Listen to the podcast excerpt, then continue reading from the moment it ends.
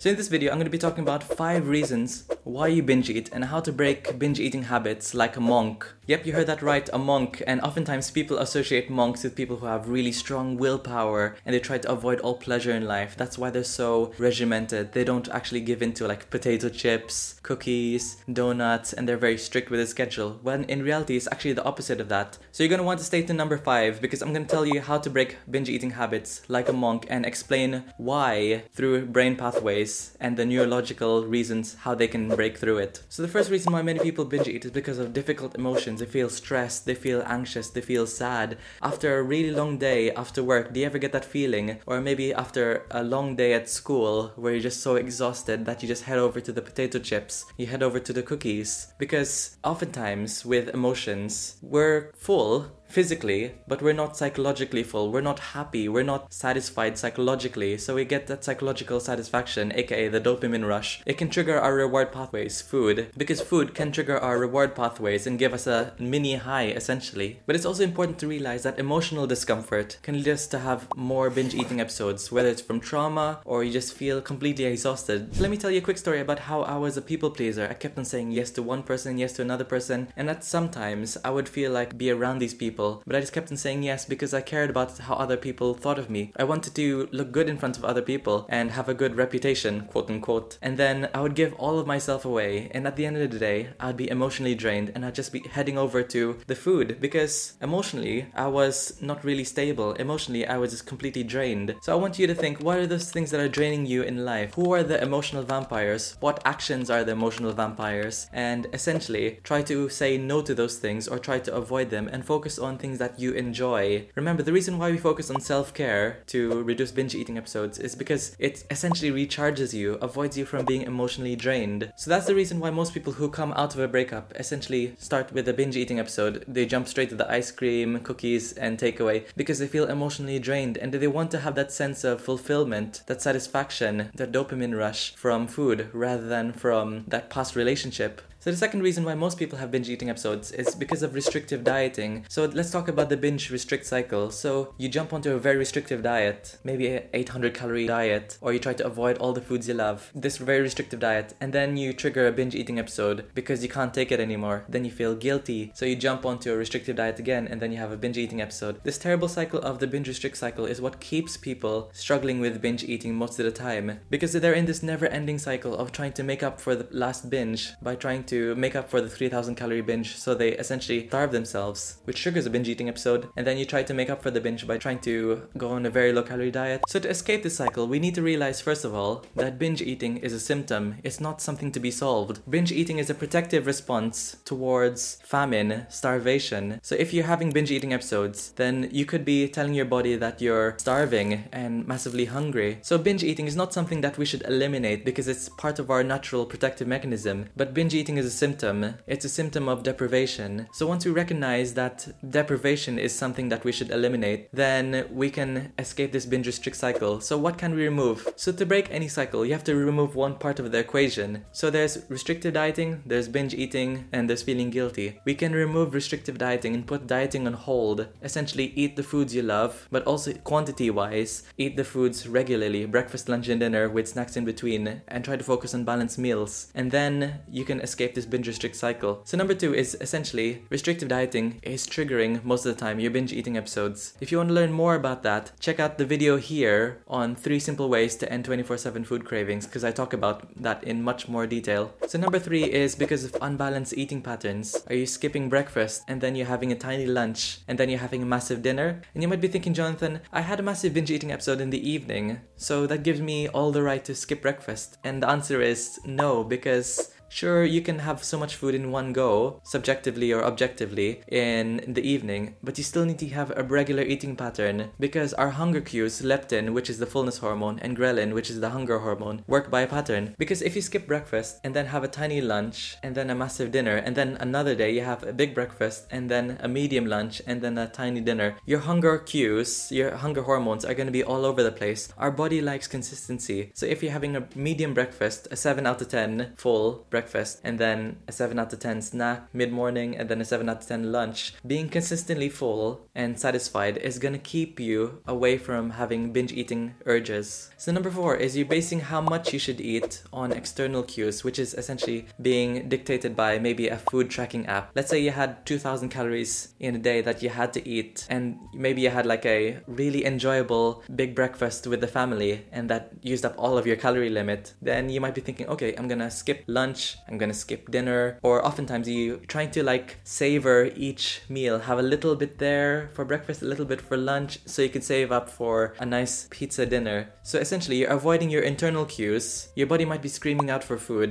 but you're relying your hunger and fullness based on a certain number, which doesn't really have much evidence towards it. Most fitness tracking apps, you can just pop in, okay, I want to lose this much weight in this much time. Oh, okay, I have to eat 500 calories to lose extremely fast. Okay, because most fitness tracking apps, you can choose how much weight you want to lose quickly and in a certain amount of time, and then you just read, okay, I only have 1,000 calories a day when your body needs like 2,500 at an average. Okay, so I'm just gonna have a skip breakfast, skip lunch, have a very tiny dinner. And no wonder most people struggle with binge eating urges, because they're starving themselves. So try to be more in tune with your internal hunger cues. Make sure you're a 7 out of 10 full after each meal. So breakfast, I feel 4 out of 10 before breakfast, and then I had breakfast. Okay, I'm gonna stop at 7 out of 10 full. I'm gonna have a mid-morning snack. Okay, I feel 7 out of 10 full, and then lunch 7 or 8 out of 10 full. Try to be in that area so you can tell your body this is what comfortable fullness feels like, and be more in tune with your internal cues, rather than being a 0 out of 10 and then becoming a 15 out of 10 after a binge eating episode. So number 5, which you've probably been waiting for, is how to act like a monk in terms of trying to control your food urges. We often assume monks have all the self-control when it's actually the opposite of that. So unconscious habits, sometimes we in the evening we have habits of just eating food on autopilot, maybe eating like crisps, eating cookies, and you're just watching TV, and then all of a sudden maybe like 5 bags of crisps are gone, 3 packets of cookies are all gone, and you just think, okay, what happened? I was in a trance, I wasn't very mindful. So the key that monks use to not fall into these habits is essentially give into these habits, and that sounds strange. So first of all, we need to realize that habits essentially are unconscious. You eat something, and then all of a sudden you just surprised, okay, where did all this food go? It's just all gone. I was in a trance, really. But if you make these habits conscious, aka be more mindful with your eating, then you're much less likely to have a binge eating episode in the future. So habits, which are often unconscious, are run in our brain by something called the basal ganglia, which is triggered by dopamine, and it runs unconscious habits. But the more we try to be mindful of eating, essentially try to savor each bite, try to experience the flavor. What flavors am I tasting? How salty is this food? And what nostalgic memories can I associate with this? Was I really looking forward to this food? Why am I eating this food?